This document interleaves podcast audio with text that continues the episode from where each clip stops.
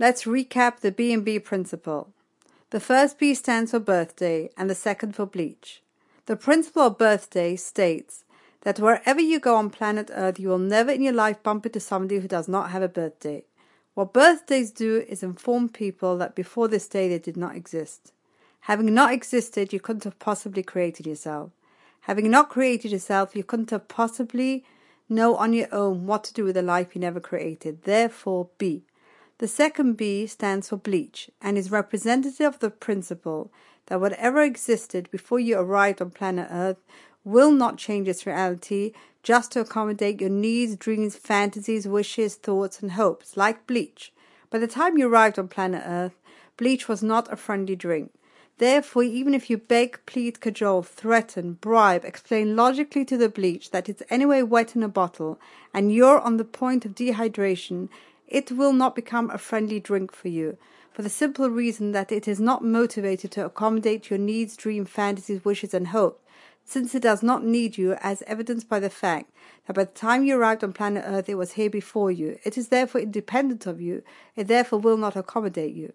If you want to remain safe from bleach, you are dependent on the people who were here before your birthday, who are in the know, who will share with you the rules of bleach so that you can accommodate those laws so that all of life is a massive attempt to discover the rules of life from those in the know who were here before us so that we can accommodate those rules so that we remain safe and happy. Okay, today's class talks about the principle of human responsibility and why how we see it from a B&B perspective, why the how, why and how the world of nature was created, how it's absolutely impossible for science to violate any truths of the world for the simple reason that the scientists are people who have birthdays and death days and they create their theories and their hypotheses from observing reality and trying to diagnose the cause of that reality. And all scientists are based on the same principle, and the principle is how do I effectively um, I analyze, diagnose the cause of this phenomena so that I can manipulate its results. And it doesn't matter if you're talking about geometry or mathematics or criminology or agriculture. Every single science is based on the same um, motivation of how do I analyze the cause and in order to manipulate the results. And therefore, since they are dependent on many, many, many factors in order to come to an absolute truth about the cause of reality, and they are limited beings with limited resources, with limited brains, with limited um, exposure to be able to observe enough possible contributing factors to their theories. Their theories will always be limited since they are human. The theories are as limited as they are. Therefore, if they come up with a theory that violates Hashem's crea- account of creation, there are no live witnesses on how the creation happened. Only the Creator is the only live witness. So only He can know as an absolute truth how he created the world and only he will share with much as much with us as much as he feels it's important for us to know. So that a scientist contradicting a theory from the creator itself is speculative science which is the reason why tomorrow they'll change their mind which is the reason why there are always conflicting theories because their theories are as limited as they are. Whereas Hashem's account of creation is the only eyewitness account.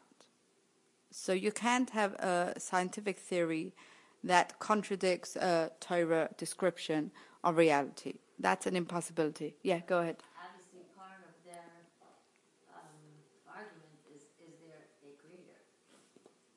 So you can't to negate the creator. Right. So if they want to, right, if they want to be, If Smith is a creator, you can argue that. That's right. So what, what do we do with atheists? Then the atheist still has to come up with a decent alternative on how he got on planet Earth because he cannot deny the fact that he does have a birthday.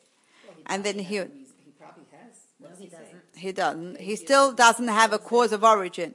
He still has to. No, he doesn't have. I, I once a dialogue with a with a guy, um, and he says to me, I said to him, he says to me, I'm an atheist. I said to him, Oh, fantastic, great, love to meet you. Tell me, you have a birthday? He says, Yeah. So I said, um, So what you telling me? Before this day didn't exist? He says, No. So I say, So how'd you get here? So he said, I created myself. I says, fantastic. You did a great job. I'm so glad you did. Tell me, how old are you? He says, 23. I says, can I ask you a, a, a question? You know, what made you create yourself 23 years ago? Why not two years ago, 11 years ago? And of course, I can't ask you what was going on in your life 23 years ago that made you do it there because it didn't exist. You didn't have a life. There was nothing going on, so you couldn't have done it then. I also can't ask you what was going on in world history 23 years ago that made you enter the scene 23 years ago because if it didn't exist, how would you be aware of what was going on in world history 23 years ago? What made you do that 23 years ago? So I said, nah, I'm joking. I, I just made a joke. So I said, okay, but then tell me what's your true answer, how you got here, in light of the fact that you do have a birthday. So his mother was sitting there, so he points to his mom. He says, Mom, I says, I said, fantastic. I turned to her and I said, did a great job. I'm so glad you did. So let me ask you, but does mom have a birthday? He says, yeah, I buy my mom gorgeous birthday presents. He goes, starts going through the last 10 years of gorgeous gifts he bought her. Oh, I love my mum. I said, fantastic. So if mum has a birthday, then before the day she didn't exist. So pray tell me, how did she give birth to you if she didn't exist? So his, he jabs his mum and he says, I guess grandma. I said, but the grandmother also must have had a birthday. So he jabs his mum and he goes, she's good. I said, no, she's good. Read my book. He goes, uh, I can't read. Yeah, he said, I can't read. I'm dyslexic. I said, I can't believe my bad luck. You already had the good luck to create yourself. Why'd you create yourself dyslexic? Uh, I said, that is so dysfunctional. Let me ask you, when you create your kids, you're also going to create dyslexic? That's so cruel. That's such a hard life. I turn around to my friend and I say, I can't get over your cruelty. Why'd you create dyslexic boys? That is so mean. So the point is that I don't care what if he calls us atheist or agnostic. If I'm a normal, intelligent being who dialogues with people who have a certain amount of sanity, who puts food in their mouth and shoes on their feet, and not shoes in their mouth and food on their feet, and if I'm asking you a question, if you have a birthday and you weren't here before here, can you give me a decent alternative of how you got here? Apart from the, if you don't want to use the creator, what is your source of origin? And all of science is going along the same line, tracing the source of origin to manipulate its effect. So how would that be different? I mean, I had once a girl, a 10th grader, and she said, I know the Torah is true, but right now I don't care about truth. Right now I just want to have a good time. So I said, okay, so how many years do you need an exemption to suspend truth from your life? We have to go get you an exemption. So she says, probably about six years. I said, so for the next six years, you'd like to be in a situation where no matter what, you're absolutely refusing to accommodate truth. She goes, yeah. I say, all truth? I say, she says, yeah. I said, okay, so what would you like to do with your life the next six years? She said, I want to go to Hawaii with my boyfriend. I said, okay, how are you getting to Hawaii? I guess by plane. She says, yeah. I said, so where are you going to go from? She said, I guess JFK. I said, well, you know, you're quite a hypocrite. You accommodate the flight schedules. That's the truth. It was the time of the Ebola disease. I said, how about if you find out that in that place there's Ebola disease, would you go there? She says, no. I said, well, you're accommodating the truth. I said, how about if uh, it was the time of Obama, Black Lives, Black Lives Matter? How about if people are kniving themselves in this, kniving white uh, supremacist, uh, Jewish-looking people on the street? Would you go to that place? She says, no. I said, so you accommodate the truth. Why you accommodate? I thought you need an exemption from the truth. You need to suspend the truth in life. How about if you arrive in the hotel and it's full of cockroaches? You staying there? No. So I say, so you are accommodating the truth. You just don't want truth that obligates you. Exactly. Well, and you are obligated. Your birthday has forced you to be obligated to accommodate the rules of life that were here before you, and that's truth. So no human being, by dint of his birthday, is ever at liberty, ever in a situation that they can ever afford to suspend the truth. Because I don't know. I, I don't know. Because when I Because dialogue. That's a very crucial point, because I teach students on this. They don't want to hear. It, it's No, but irrelevant. eventually, eventually it goes. So in. actually, What Right this minute, till you eventually? know. No, eventually could be six years later. Right. So what are they going to? What damage will happen between now? and So again, it's not resp- not my responsibility. I can't control. I cannot control people's free will because I'm because when Hashem Himself does not interfere with people's free will, so it would be totally wishful thinking for me to the world of fantasy and illusion delusions to imagine that because I'm conducting a sane, intelligent dialogue with a fellow human being, I will have any influence on his free will. My responsibility is to present a rational basis of why we are religious and why it conforms to natural, common sense truths. And the reason I'm religious is because I think it's true, and the reason I like truth is because I think it's the only safe way to live. I don't know of another way to live. Since I never existed, I never created the rules of reality. Since I never created rules of reality, I will have to accommodate them like every other fellow human being. Okay, so course, what, what happens with the evolutionists and the Big Bang Theory It do- personally doesn't concern me because, as far as I'm concerned, well, when you ask those questions, they'll say, what's the problem? I mean, I came from a monkey, and the monkey came, I mean, well, but you still have to come to a source of origin. right, so that source of origin was whatever it was that was created by the Big Bang. Uh, That, that, that and, and nothing, no theory that Intellectually, conflicts. They can't But really they'll say. No. created is God. I, well, he always was. Well, always was. Again, again, it does not violate the B and B principle. As far as I'm concerned, How would you answer that? as far as I'm concerned, the only eyewitness on the report of creation is the creator himself. Any theory that violates that it does not interest me. I only take circumstantial evidence from an eyewitness.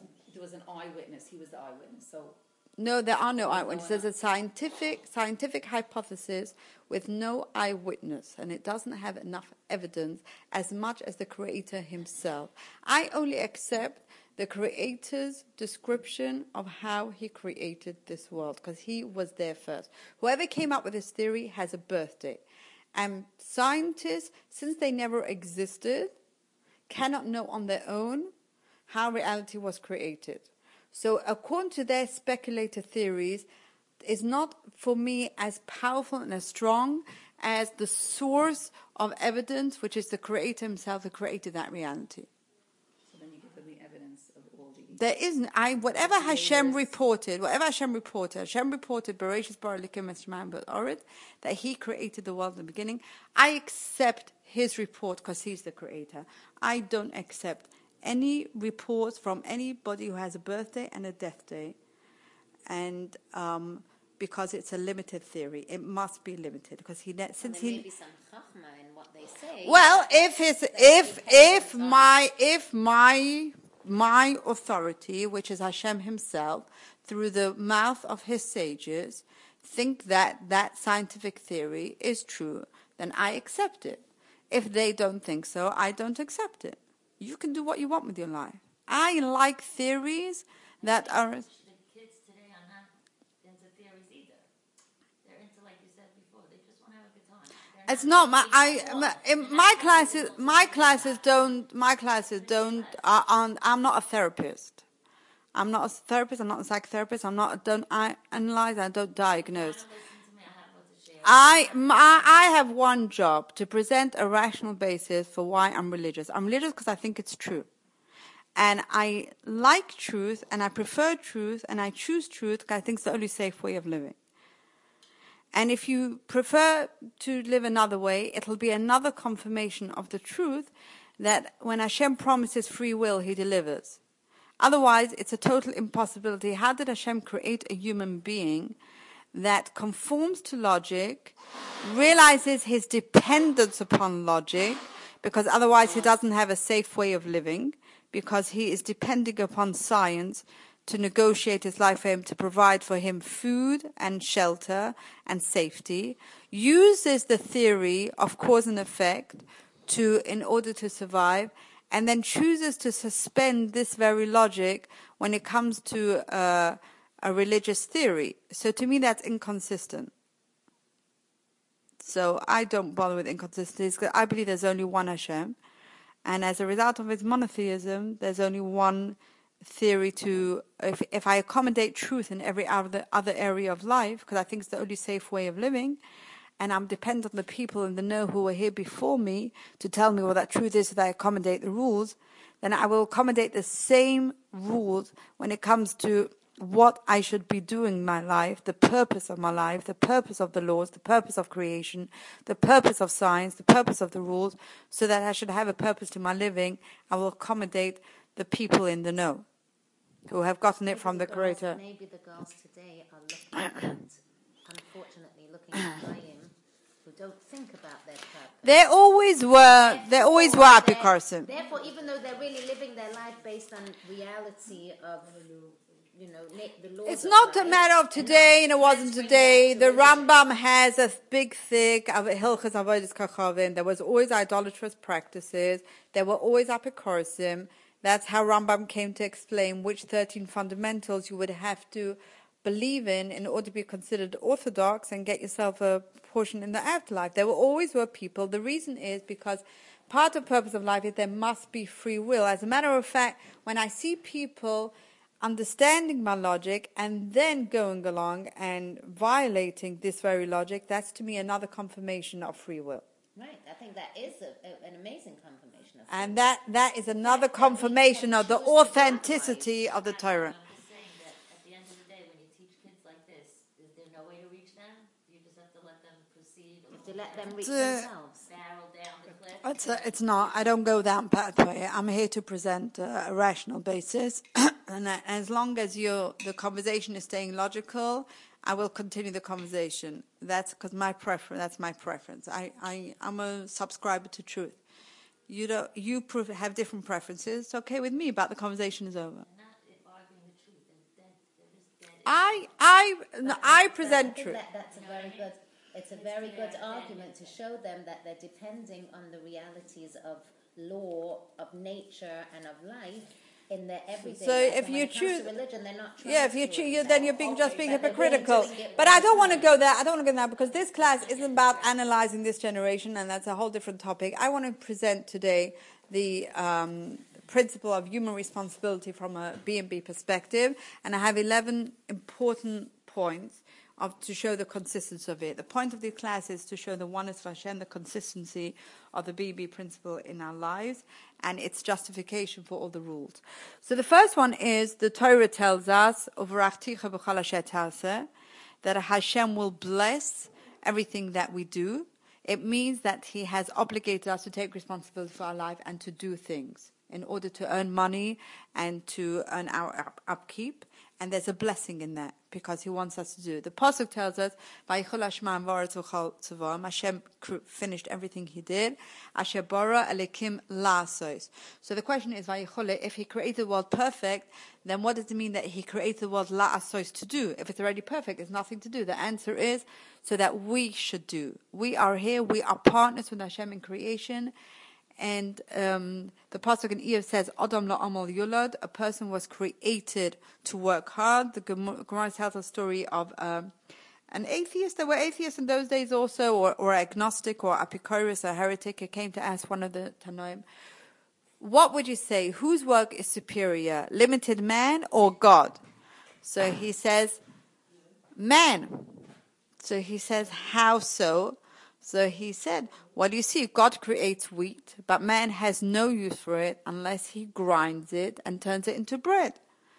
So he said, Now I see the wisdom of the sages because I was going to um, challenge why you do bris milah circumcision. If a person was created perfect, why are you cutting away one part? So he, with this, he saw that there was no, no argument because he yes, person was created perfect, but created so that he should actualize the uh, perfection of the bria of the creation fulfillment by uh, doing uh, his part. And another thing is that we know the pasuk tells us that Mala Oretz Kinyanecha, the whole world is um, an opportunity to buy. Malaris kinyanecha. The world is Hashem's kinyan. Hashem has acquired the world. But He gave us an opportunity to acquire our upkeep, both in this world and in the hereafter. He gave us the opportunity by buying this world. How do you buy this world? By putting in enormous effort to earn, you know, create an income, earn an income, earn an honest living. We see that Hashem has invested holiness into ownership. We see the Gemara tells us a story that um, there were two people walking in the desert, and there's uh, only enough water to sustain one of them until they arrive, arrive to civilization. So the question is, who should drink the water? So the Gemara presents four options. The person who owns the water should drink it because um, it's his. The person who owns the water should give it away to his friend, and he will have to die. You know, with a very altruistic act of self-sacrifice, and his friend drinks the water. Um, they should divide it in half, and they both die because it isn't enough to sustain. They should say, "Oh, we can't make a decision. Spill out the water, and both die." These are the four options. So the Gemara paskins conclusively that the person who owns the water should drink it. Um, should drink it. Why? Because it's a pasuk, your brother shall live alongside you, meaning that you would first have to put in effort to exist, so that you should be able to fulfill the mitzvah. The, the, the, the word is, the phrase is your life comes first. What we see from here is the pasuk says the justification for the sakalocha is the pasuk your brother shall live alongside you. You can only be in a position of fulfilling the opportunity of financially supporting your brother, which means if he opens a business, you have an obligation to support, patronize his business rather than somebody else because he is your brother. You can only have opportunity to do that if you exist. If I don't exist, then I don't have an opportunity to support him, which means, which it pre puts it on a predicate that I first have to put an effort to exist, so that I'll, then I'll be in a position to be able to support my brother. So therefore, if the bottle of right, I have to support myself first. My life comes first. So therefore, if I own the water, then I have to serve it to myself. The point is, life and death is not in my hands. Fact of life is, I could drink the water and die a minute later if Hashem so chooses, and I cannot drink the water, and if Hashem chooses to sustain me, miraculously, then I will survive until I reach civilization and get more water. And my friend could drink the water and die a minute later if his life is over, Hashem so decide. And my drink, my friend could not drink the water and survive until he reaches civilization. Life and death is not in my hands. I don't, since I have a birthday, it means I do not know how to create life. Since I don't know how to create life, says my birthday, I also don't know how to sustain life since I don't know how to create it, I don't know how to sustain it, which is why we die eventually. We die because we don't know how to sustain it on our own. The same being who doesn't know how to create himself doesn't have the stuff in his power called life in order to sustain himself. Life and death is not in my hand. Therefore, in order for me to reach a conclusion of who should be drinking that water until I reach civilization, I will need the creator of that life to tell me what his will in this situation. His will in this situation is the only thing I can do with another minute of life is ask the creator what he would like me to do with this minute of life. He tells me with this minute of life, with the water that you own, you own it because you earned it yourself. Therefore, the ownership belongs to you.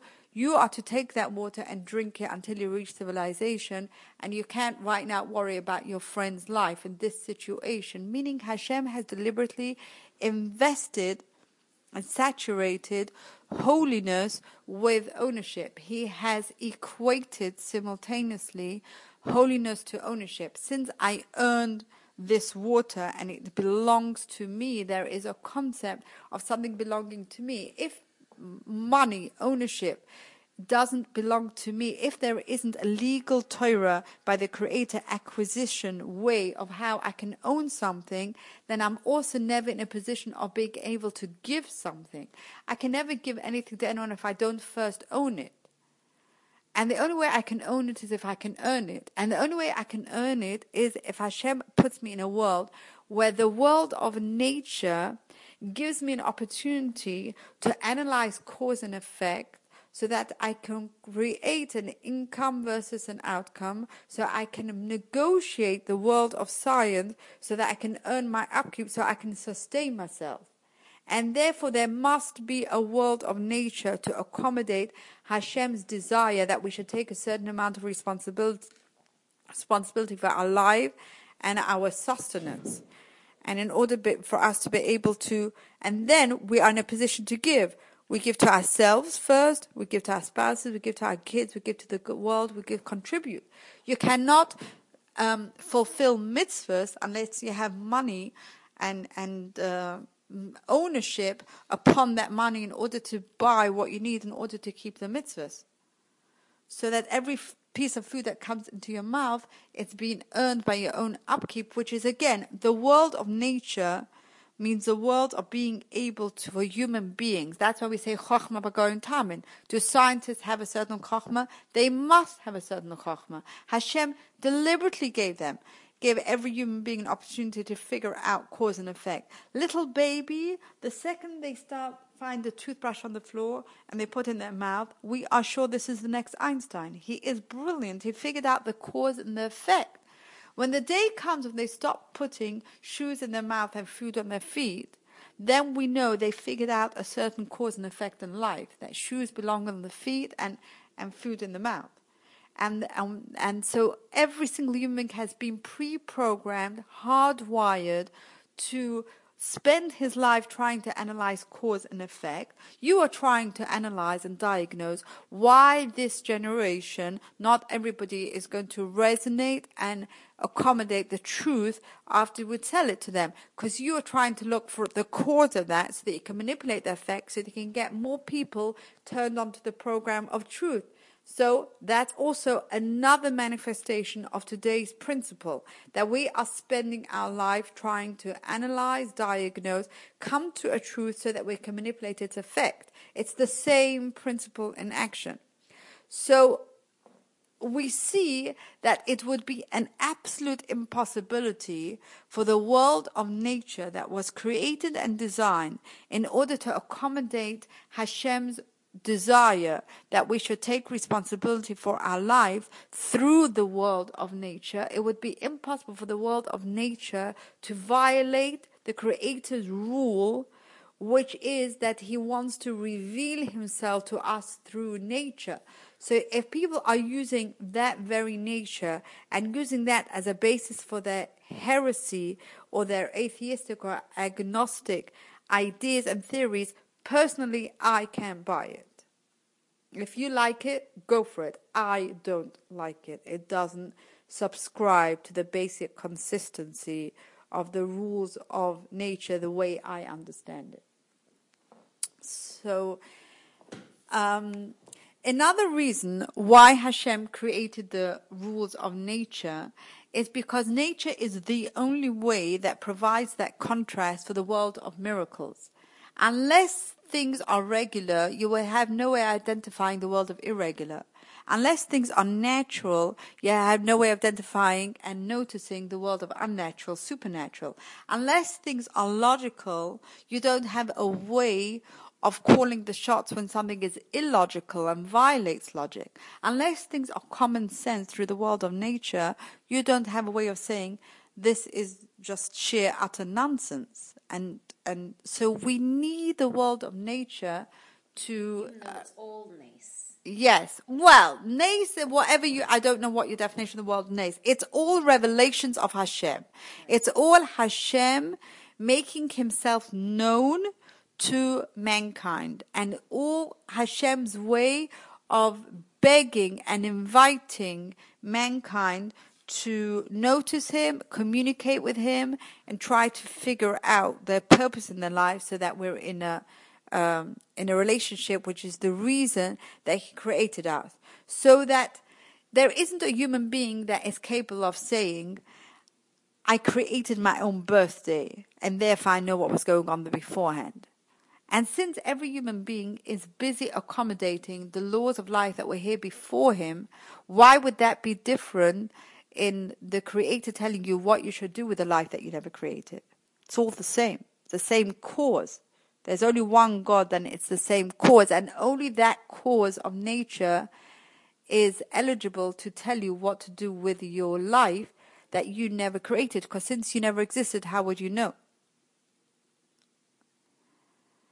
So a girl challenged me a great question. A girl said to me, You say that whatever exists before me won't change its reality in order to accommodate me because it's independent of me, as proven by the fact that it was here before me. I said, Yes. She said, You insist? I said, I insist. She says, In every case? I said, In every case.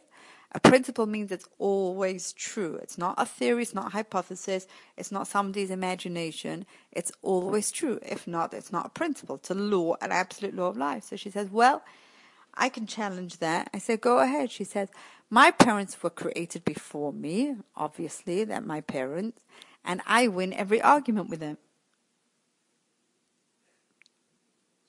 Therefore, Therefore, so your principle doesn't hold true because they were here before me and they accommodate me. I came after them. I said, that's true. Yeah, it's a good, it's a good challenge. It's a logical challenge. It's not only parents, any younger person that can refute anything that any older person says. Yeah, same, same theory. Same, so that would follow the same logic. So actually accommodating you. her parent, she says her, she asks, she asks her parents. That's not true. So she says, she asks her parents for stuff. They don't want to give it to her. She argues with them, and they give it to her. So they accommodate her. Fact of they accommodate her. I said to her, the principle still holds true, and I can prove it to you.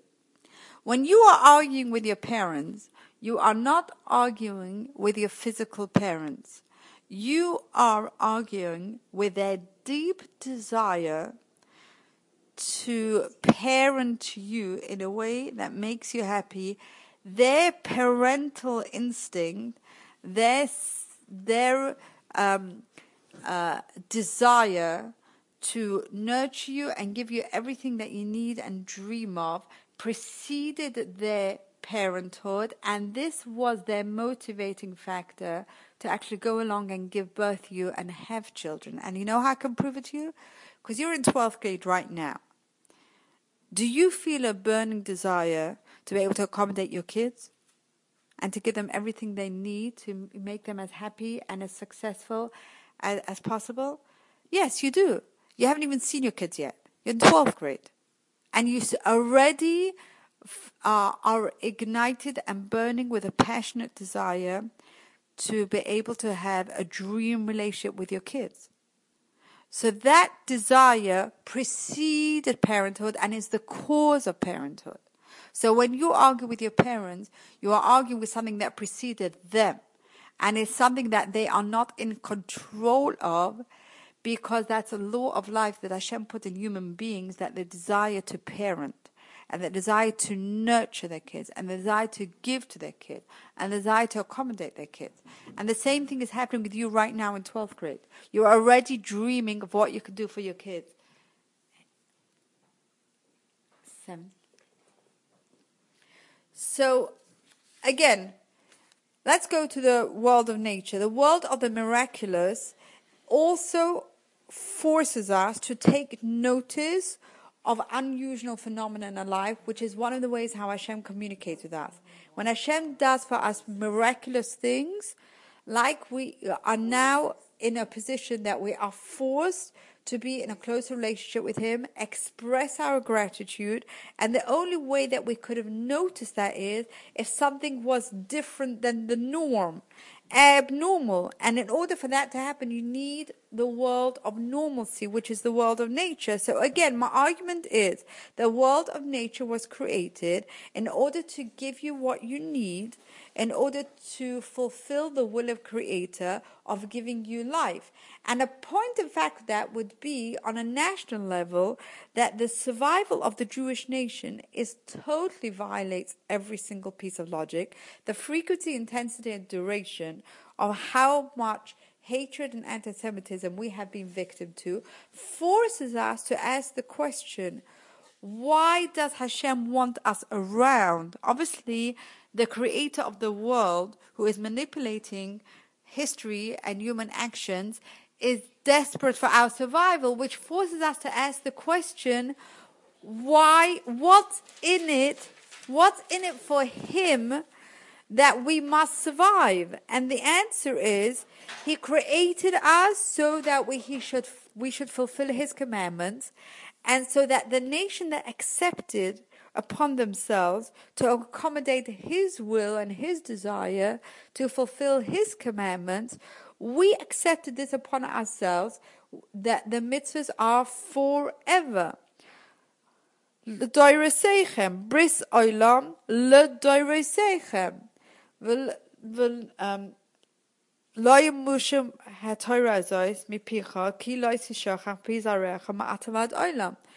Everything is forever. We accept upon ourselves to fulfill the commandments forever. So that nation that accepted upon themselves to fulfill the commandments forever will have to survive forever.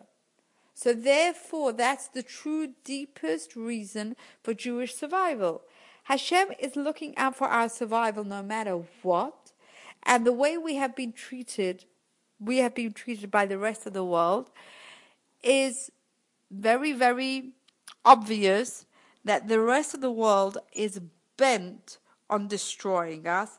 And despite all that, we are still surviving, which is the greatest proof the unnaturalness of our survival forces us to conclude that we are here for the purpose of creation. And since Hashem is forever, and because there's only one of him, no one can get rid of him, no one can overpower him and his Torah is forever, and his commandments forever, so that the nation that accepted upon themselves to keep his commandments forever will have to survive forever. But that foreverness in a world that violates the laws of the laws of what's normal in survival of nations forces us to conclude that uh, the eternity of Am Yisrael is that the creator of the world is looking out for us. Which forces us to conclude that the only reason can be so that number one, we fulfill his commandments that we accept upon ourselves forever. Number two, that the Torah is true because the Torah promised that we will survive forever. And we see that that's happening. Forever. Hashem says, no matter what, even in the land of your enemies and you're persecuted and you're gunned down, in the, but the fact is, I will never leave you. You are mine forever. I accepted upon myself to be your God, and you accepted upon yourself to be my nation, my treasured, private, unique, personal nation. And therefore, just like I live forever, you will live forever, and as forever. And just like the mitzvahs are forever, because I gave them to you, keep them forever, the nation that has to keep them will survive forever. So again, this realization has only been made uh, revealed to us and actualized to us through the world of nature, because our survival violates nature. So you need a world of nature so that you can notice that. Another point is the doesn't matter. Another point is that um, the the Chassam Sofer says a fascinating thing that you need to have a world of nature in order to see Hashgacha Pratis. Because only at that time, when you're seeing Hashem's personal supervision of you, when it, it's, it's going to be a violation of nature. So you need that. Like sometimes it says a fascinating thing that Friday night when we say Kiddush, so Kiddush means I testify that Hashem created the world. But the concept of a testimony is an eyewitness account. In Jewish halacha, Jewish law, testimony means I was there. Well, you weren't there by creation. Nobody was there by creation. First of all, you weren't there, and today you weren't there. Secondly, man was only created on Friday. So how can you testify? You can't have uh, testimony violating Jewish law because from the same Hashem, the same God. It's impossible. So he said, it's true that you weren't there. So you want a live testimony in the halachic sense. But at Mitzrayim and Yetzias Mitzrayim, when we went out of Mitzrayim, you saw how Hashem suspended nature and violated nature. The only way he could do that is if he is the boss and the owner of nature. The only way he could do that is if he's the creator. No one else gets to do that. So at Yetzias Mitzrayim, you saw how Hashem owns nature because he changed it on your behalf. It's, but you still have the same question because right now when you're picking up your Kiddush cup Friday night, you don't remember Yetzias Mitzrayim in your live consciousness. And the concept of a eyewitness says, I was there. He says, yeah. But nobody arrives Friday night to Kiddush without having experienced at least once in their life an issue of personal divine intervention, hashgacha pratis in your life. Once you experienced it once, you are never ever again in a situation that you can ever deny this reality because how could Hashem have manipulated the events in your favor unless he knows how to change creation, how he cha- knows how to change nature on your behalf. Ju- Unless he was there, the, he was there to know what you need right now, to change things on your behalf. The only way he could have been there is if he's all over. The only way he could be all over is if he doesn't own a body. The only o- way he doesn't own a body is if he there's only one of him and he's unlimited and he's therefore could have been there. And the only way he could have know what you need is if he knows what you're thinking, he knows your needs are, so that the in of Pratis proves all our truths of monotheism. As a matter of fact, I saw for Ramatul Zilba, he says that the reason that we need to be Mechabed Ashirim, wealthy people, it says in the Geras Haramban that if somebody is wealthy, Alech Lechabda, you should be Mechabed him, is because businessmen see more hashgacha pratis in their day. If a boy, a younger man is sitting in Koilel and he understands a Maharsho, a Ritva, or, whatever, a Rambam, then he thinks, okay, you got to Matzasi Talmud, I worked hard, and there's a, a scholar from Hashem that if you learn Torah L'Shem Shemaim, then you, Hashem rewards you and you'll understand Torah. But and and you you're in an atmosphere of holiness and in an atmosphere of everybody's working with each other Torah. So you think that you, it makes sense. It's you look at it it's quite natural that I worked hard on my Gemara, I mitched my cup, I understand it. In business, you th- you can't say that. In business, you see a crazy hashgacha pratis on every penny that you made, and therefore he says because businessmen are more in touch with hashgacha pratis on their daily living. Alecha lechabda. It's one reason to be mechabed ashirim. Yeah. If they, if so they recognize that it's Yeah. Mm. One Yeah. is that you say Hashgacha pratis, but of course people that aren't believers call that coincidence. Right. And then you talk about business people, then Chacham Yotzim Yodi, I mean, Right. good businessmen. So We're back to we're back to square one, and there is no getting around it. That all of creation was designed to reveal Hashem, but in order for you to earn your upkeep, you will have free will. If you don't have free will, then all you are is a pre-programmed robot, a cabbage doll, patch doll, and you are just a hardwired computer disk that you are a puppet in Hashem's hand, which does not reveal His glory. Very, very uh, uh, impressive that He knew how to create seven billion puppets. Amazing. And these seven billion puppets were pre-programmed to praise Him and see Him and love Him and, and talk to Him, wow, you're amazing. And they don't know how to do anything else. Amazing. That isn't a God for me. That isn't a God for me. That isn't a relationship. That isn't a truth. That isn't a reality. That's all just the world of sheer, utter nonsense. Relationships don't work that way. Relationships work when you get an opportunity to choose who you want to be in a relationship with, and out of your own free will, you made a decision that this is the unique person that you choose to spend your time and your life with and your precious resources. If you weren't given an opportunity to choose that, you are not in a relationship. So we're back to square one. Where, could people violate all this logic? Of course they can and they should. So that they get the opportunity that when they don't, they will get a reward for it. No matter what you tell me, you'll always tell me, Like, you know, no matter what I'll tell you, you'll always tell me there are people who violate this logic. Of course they do. That's why we get truth seekers get reward for being willing to submit themselves and being humble in front of their creator and going along with his desire to reveal himself to us in humble recognition that since I didn't create myself, I also don't know how to manage or do anything with a life that I didn't create it and I'm dependent on you creator for everything. And I trust a billion percent that as I'm going through my day you are there with me every single step of way.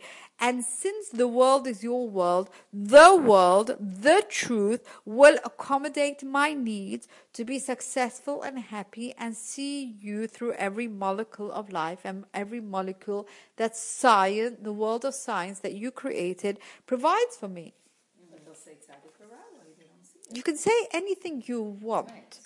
Again, the fact that human beings can say anything they want is another manifestation of Hashem, another manifestation of God, another manifestation of free will. He isn't so pathetic as create seven billion puppets and say, what a successful world I created. People have, I program people to recognize me and they do. Whoa. Fantastic. Really now. So, um, another reason, another, done that, but he wants us to. he could, he could have done anything he wants. But the fact that he is perfect forces his purposefulness. And his purposefulness forces the fact that he is perfect. And his purposefulness forces that if he created me, created me for a purpose. And if he created me for a purpose, then I must be able to actualize my purpose. And in order for me to actualize my purpose, I must be able to have free will to choose whether I want to actualize my purpose or waste my life or violate my purpose. And in order for me to have free will, I have to have the opportunity where I could ignore his messages. Mm-hmm. And if I don't have the opportunity to ignore the messages, I don't have a way of, of, being in a relationship with him oh. where I choose not to ignore it. So every single time you hear that, you have to, your brain has to go light bulb. Of course, there is the possibility and the availability made available by the creator in order to violate this because I am not a robot and a puppet. And the fact that I notice that there is this possibility also proves that I am not robot and puppet. The fact that I am in a situation where I can argue with reality and achieve a certain amount of recognition with fellow arguers just provides more testimony that every human being does have free will. I mean, if you would have interviewed Hashem at creation and would have said, come on, how on earth are you going to create a creature that will be forced to accommodate logic in order to survive by analyzing cause and effect and getting food into his hungry, growling stomach? So that he can earn his upkeep. And then at the same time, this same creature will be in a position that if he so chooses will be able to violate that very logic by not listening to your commandment. How are you going to do this? He says, I'm God. I can do anything I want. I will show you. And he did. I am a free being. I know how to create. Why Adam wanted to eat from they said that. Exactly, exactly, exactly. And the fact that he did eat from it means that the free will was real. And Hashem is the source of truth. You can't have the source of truth saying, I will give you free will, and then he doesn't give it to you. He will give it to you so that you can earn your upkeep and be purposeful. So all these uh, every single time you're coming up with the same thing and saying, but people can say this, people can say that. Of course they can, and they should, and they will. So that those who choose not to say this, or those who choose to be challenged with their free will, and yet, despite the challenge, to choose truth above all, will get reward for that. This is the exact means by which you earn your reward. So it doesn't violate the concept. It actually strengthens and manifests and shows That there is reward if they can't see it. Unless you believe the creator like you believe him on everything else and if he promises reward then he will deliver like he delivers anything else and like he delivers the food into your stomach today. Unless you choose to believe him that he if he's true he's true all the way you don't have a strategy for living if you decide everything is not true, you don't have a way of knowing what to do with a life that you never created. Said your birthday. If it never existed, how would you know what to do with a life that you never created? So unless it's all true, it's all lies. If it's all lies, you tell me what you're going to do with a life that you never created. Because little baby in the crib has no idea what to do with life. And whose idea was it that you should be born as a little helpless, defenseless baby in the crib? It was your idea. Why'd you create yourself defenseless? That's quite stupid. So, another way that we uh, need to look at life is the Mesilas Yesharim says that the world was created l'shimash adam to service man. So I want to give you a real live example of people who really understood purpose of life. They said there's no way that life can ever contradict Torah living. Torah living is always v'chai b'hem, and you should live by them. So that if Jewish law, Jewish halacha says that if you need to violate Shabbos in order to survive, since the Torah is Toras chayim, the Torah is the laws of life, ki chayim, Torah is the source of life, it will never happen that because of Torah, in the name of Torah, in order to accommodate Torah, I will need to violate my life apart from the three cardinal sin. The reason for that is, says the source of life, the creator of life, the creator says that these three things would violate the purpose of your existence. If you will do them, then they will violate the purpose of your existence. And if you are in such a situation, you now have the opportunity to earn eternal life by giving up your physical life in order to earn eternal life, which is only these three cardinal things, which is idolatry and uh, immorality and murder. So I give you a case history. Yael. So the pasuk in Eshes Chayil says, that it refers to Zu Yael Shloi Horga Klei Zayin. It's the Medrash Shechatov says that she put forth her hand and she her hands cupped supported um, uh, a, a, a, a, something she took into her hand to kill Sisera. And what did she do? She knew this basic rule of life that it must be that life is providing me with opportunity to do for my nation, for myself and for my nation and for the creator what he needs out of life. So she knew she's very beautiful and she knew that we are constantly suffering from the Pelishtim. Sisera was the head of that.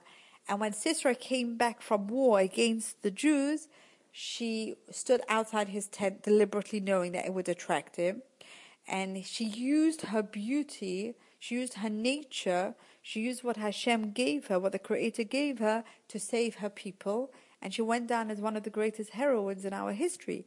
And she he, she invited him into her tent, and she gave him milk and and salty meat. And uh, when he was significantly thirsty, she gave him more milk that made him drowsy and gave him some wine to drink. And he was significantly intoxicated, fell into a deep slumber and a stupor. She knew that she has to kill him in order to save the Jewish nation. But she said, but the Torah has made a law that a woman mustn't uh, hold a klezayin or a gever of a man. So a sword is a manly thing. It's not a feminine thing. So what did she do? She said, it cannot be that life will violate what I am capable of doing now to save the Jewish nation. I've got him in my hand. She went and took a peg from the tent and found a, a hammer and bore it into his temple and, and killed him. And then presented uh, you know, that saved the, the Jewish nation. But again, she used the law of saying it cannot be that Hashem created me a woman and put me in a situation where I can save the Jewish nation, but the only way I can do that is through the means of violating a Torah law, which is not using a klezain of a man. Because she understood this concept. The same thing is, if you think about the story, the Moshe Rabbeinu really was saved from Miriam, who told her father Amram, it cannot be that Hashem gave us a mitzvah and commandment to have children in order that we should drown them. Because you cannot have a law of life violating life. Hashem gave us children that we, our children should live and grow and we should have the mitzvah of bringing them to life and nurturing them. And Hashem didn't change his command by saying that because Paroi made this uh, um, decree that all the baby boys should be drowned, Hashem didn't change his mitzvah that we shouldn't have kids because it's a mitzvah in the Torah that's forever that we have to have kids. So she went along and told her father, listen here, that doesn't make sense. Look, Paro is a Rasha. He's wicked. So his decree doesn't have in it the durability to last forever because he's a limited human being who came in with a birthday and sooner or later will have a death day. Hashem made a law and Hashem is forever. Hashem doesn't have a birthday.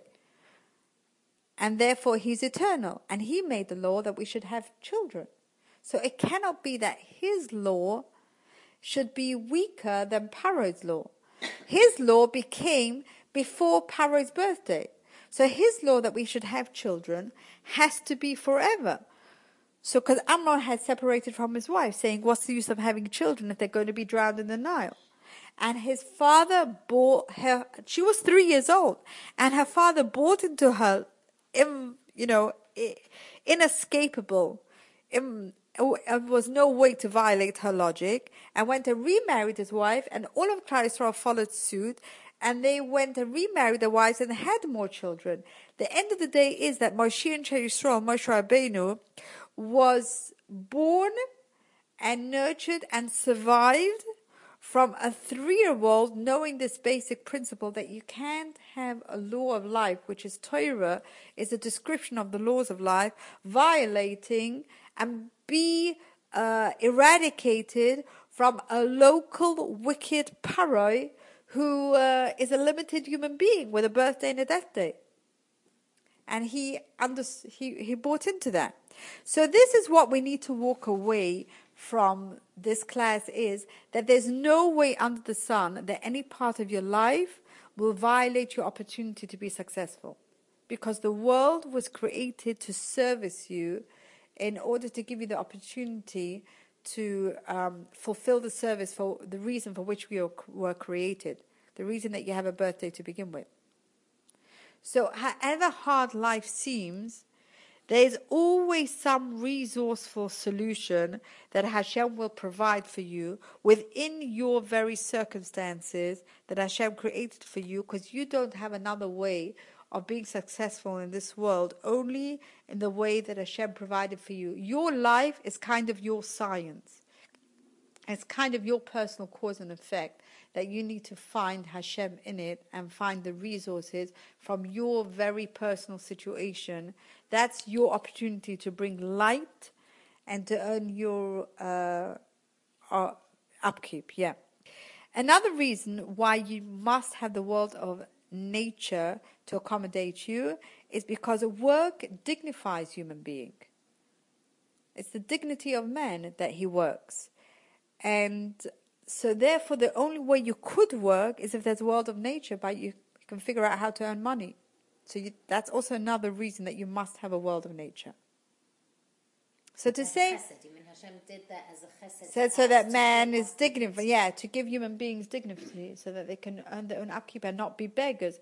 We see that people, yeah, and we see that people are very, um, very embarrassed when they have to beg, borrow, and that's why some people, in their desperation, they steal. And stealing, begging, and borrowing, it uh, does not dignify men.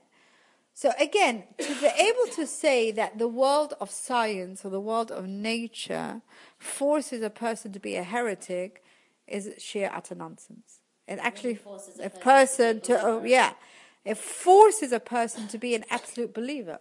Apart from the fact that he's forced to acknowledge that if there is design, there is the designer. If it's possible for me to see a pattern in science by cause and effect, a consistent pattern, which what science is made out of, a consistent pattern of cause and effect, it forces me to admit that there must be a united force that knows how to coordinate all causes and effects so that they're working, coordinating in tandem with each other so that nature really works. Because if there's one factor missing, it's no longer uh, the same principle, it's no longer nature. Nature cannot be random, that's a contradiction in terms. That's the same thing I had a discussion with this fellow. I said to him, How did you get here? He says, Nature. I said, What are you telling me? Nature says that when a cou- every couple get together have children says yes i said why are there childless couples so he says nature so i said so you're telling me that nature is random what kind of logic is that either it's nature or it's random make up your mind And if it's random, then it's Hashem. that's right If it's nature, it has to also be Hashem. exactly I hate the word random. yeah well There you know no such word, really. No, kids use it all the time. Can't get rid of Right. Um,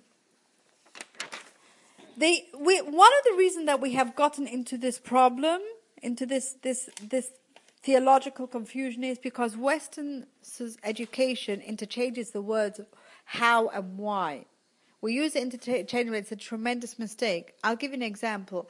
If someone to ask somebody why a bottle of, of frozen soda explodes when opened, then you will say from the effect of frozen temperature, the molecules expanded, didn't have where to escape because the cap was on it. Now that the cap was removed, exploded in your face. So that's why a bottle of soda explodes in your face when it's frozen. But that's not true. Who made a situation that the effect of frozen temperature must expand molecules? Maybe it should shrink molecules, or maybe it shouldn't have any effect on it at all. Why does it have to be this way? Or in the, similarly, if a, a mother were to take a kid to the pediatrician, saying the kid is schlepping her ears, everyone knows what the pediatrician will say. Some bacteria went into, some fluid got into the ears, and some bacteria got into there, and now you've got uh, infected bacteria in the fluid in the ears, and it's causing an ear infection. Now, who on earth decided that fluid is no good for ears and fluid is good for throats when you need a drink? What's wrong with fluid in the ears? That's not why it happened, that's how it happened. The problem with our, this is a certain terminological confusion that we use the word why and how interchangeably. Really, we should be asking, how is it that a bottle of soda explodes in your face when it's frozen? we should answer this is how the process happened. Why the process is this way, nobody knows and nobody can control. Even scientists don't know reason for that. It doesn't have to be that way. That was only because Hashem created it. Again, science is only attempt to describe, analyze, diagnose the causes of, of nature so that they can manipulate its effect, but they can never explain the why it has to be this way. Why do I have to have a kidney? Oh, because it has to clean you out. Well, there wasn't a, that, that they don't know why that has to happen. And Hashem decided that has to be with a kidney. The same thing goes with a pediatrician. The pediatrician is all happy with his explanation. The mother's all happy, but he did not answer you why that happened. He answered you how that happened. And therefore, we land in a tremendous, tremendous theological confusion when we go and interchange the same words, why and how, when it comes to our religious, theological, philosophical experience. There are no whys, it's only how. Because revelation, Hashem's revelation to us through the Torah and through our sages and through talking to us through nature and through communicating us through our personal lives, is only, again, it's always a description of how we should do our life. But there is no reason why. We don't know why He chose that this mitzvah should be good for our souls. We don't know how, why. Any event should take place.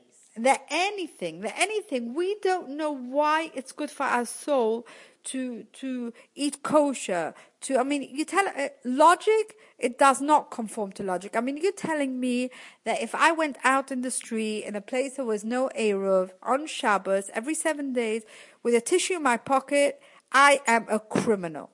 Hello, I hurt someone. I killed someone. I'm a criminal. Yeah, you violated the. Uh, uh, you went out on Shabbos from Shus Hayachos to Shus Harabim with a thing. Why? It's considered work. Yeah, carrying a, po- a tissue in my pocket is considered work. Really now. I'm allowed to carry a table in my house on Shabbos if I need to. I have extra guests. Yeah, but the table is very heavy. That's not work. No, by going out with the tissue, that's work. There is no logic to that. The only thing that's logical is that since I didn't create myself, I have no way of knowing what to do with a life that I never created. I am therefore totally dependent on the creator of that life to tell me what to do with a life that I never created. So if he decided that me carrying a tissue every seven days uh, in a place where is I'm not allowed to, that's his definition of work. Well, it may not be my definition, but that's the point. That is the point. The point is I have no definition for anything. So this tremendous terminological confusion of interchanging the words why and how has gotten us into a lot of trouble in our classrooms. There are no whys, only how. We are here to discover the hows and accommodate them, just like we do in every other part of our life. Why these are the hows, nobody knows. Um? So therefore, the Chovos Halevovos tells us that a person has a right to choose a means of supporting himself that he likes. You are not obligated to choose a means of supporting yourself that you don't like because nature is here to service you and to give you satisfaction and fulfillment and make you happy. Because all of life was created as a kindness for you. us up in a way that we're stuck in something that we don't like. Do we So- to, I mean, sometimes we stay that way because that's what gives us parnasa. Maybe you have to find I don't know. Every, nice every about it. doing something. He that- said a person has a license, a, a right al pitorah. You have a license to choose a parnasa that you like, and you have a right not to choose a And work that you don't. up and you don't like, like it, it, you have a, a halachic, Halachic, a right, allowance that you, yes. even though you might feel that stepping in stone to bring something. whatever, Maybe. whatever. You are not. You don't have to. to- Yeah, you don't have. responsibility. Right, exactly, something that you don't exactly. It's not Well, what you have to violation. Do you know if you don't like it? Maybe If you don't know what so you know feel, if you like it. deciding once you're in it, you know if you like it. yeah, So you are allowed to be aware of your you have to feelings. it, no? Maybe. Whatever, whatever it is, we're talking about as in terms of human responsibility. Hashem something your way, maybe you Yeah. have to take note of that. But if, it, if you've Once you don't like it it and you and you don't don't like, like it, it, then you're okay. Yeah, your Hashem has not created you to torture you. He has not created you to persecute you. He has not created you with by telling you that you, giving you there are some people who unfortunately have to do things that they don't like. right. Like, So- like no, meaning for Parnasa, unfortunately, there are people who have to um, beg, who have to ask for people's help. That's so de- dehumanizing and humiliating. That's right. It's what Hashem chose for them. I we don't know. I don't know. He would have to discuss it with a higher authority if this is what he really needs to do. You know, There are and it, people never I mean, you have a Because- responsibility to provide, no, for your family. well, if it violates your very existence and you feel that it's torturing you, then go ask Hashem through His Das Torah what you should be doing. And if well, we have the Chani who came here, who the the Rav of Yerushalayim told them that they have to come to America. Nebuch, is it is that fun? Do you think that they enjoy it? To, to, to ask for help to be mafarnas themselves. How, how many people knock on your door? Do you think that's Of what course, they want to do? of course, of course. Nebuch, it's what they what they're forced to do by by Hashem's. I don't know what you know the But then, but again, even in this situation, it still doesn't violate the rule, the B&B principle, because if her Das Torah told her that this is what she must do, then she is still accommodating a law of reality from Hashem, from her creator, that this is her means of support.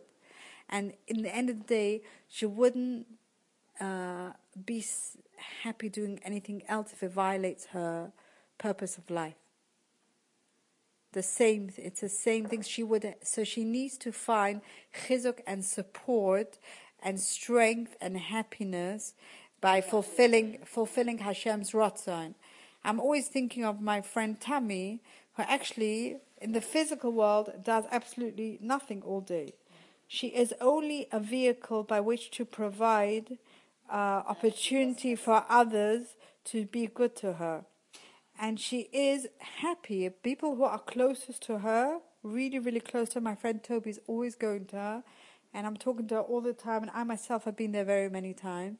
She is really, really, really happy because she knows that she's fulfilling the purpose of her existence, and every single breath that she takes is her own free will because no one in the world would ever know if she chooses not to take the next breath and not to take her all these machines that are life support machines. If she chooses not to do that, no one would know that she that she died, that she that she chose to die herself. Between her and Hashem, it's very private. No one has a way of knowing. People would think she's able to decide to die. sometimes she if she asks if she doesn't ask for the coughing machine, she'll just die. If she doesn't want, Right, Ask doesn't ask for the- doesn't ask for the the coughing machine for the suction, a coughing machine, she'll what do you call coffee? Coughing. cough machine or the suction, she'll just die. And nobody would know that. She just ref- just make a split second, nanosecond decision not to ask for it, and nobody But would know. also gave human beings this crazy desire to live. Survival oh, instinct. is that, but- that that her situation, choice? Oh yes, oh yes, choice. but she wants to live.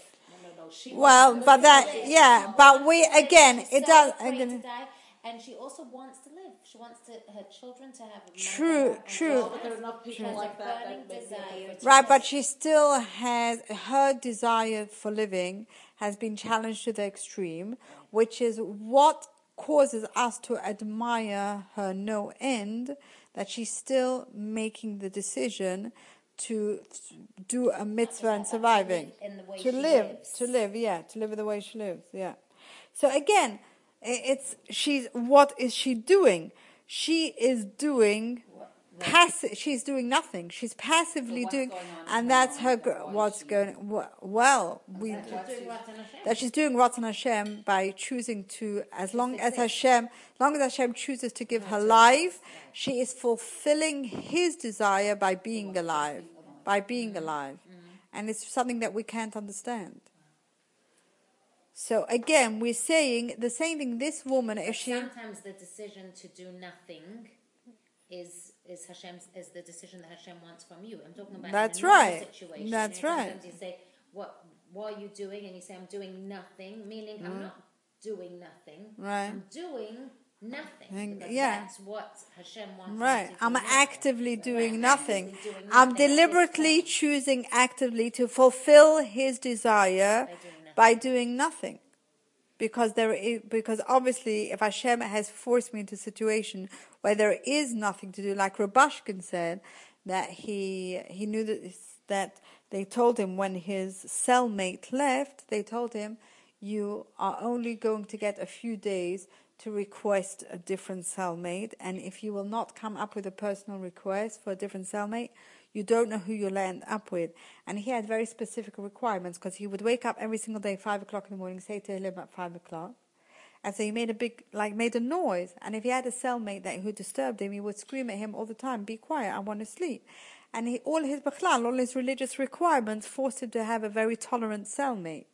And they told him, all his friends, quote unquote, friends told him, quickly, you only get a few days to decide. And he thought and he thought, and he could not decide who would be a suitable cellmate to who to request. And he didn't know what to do, and time was running out.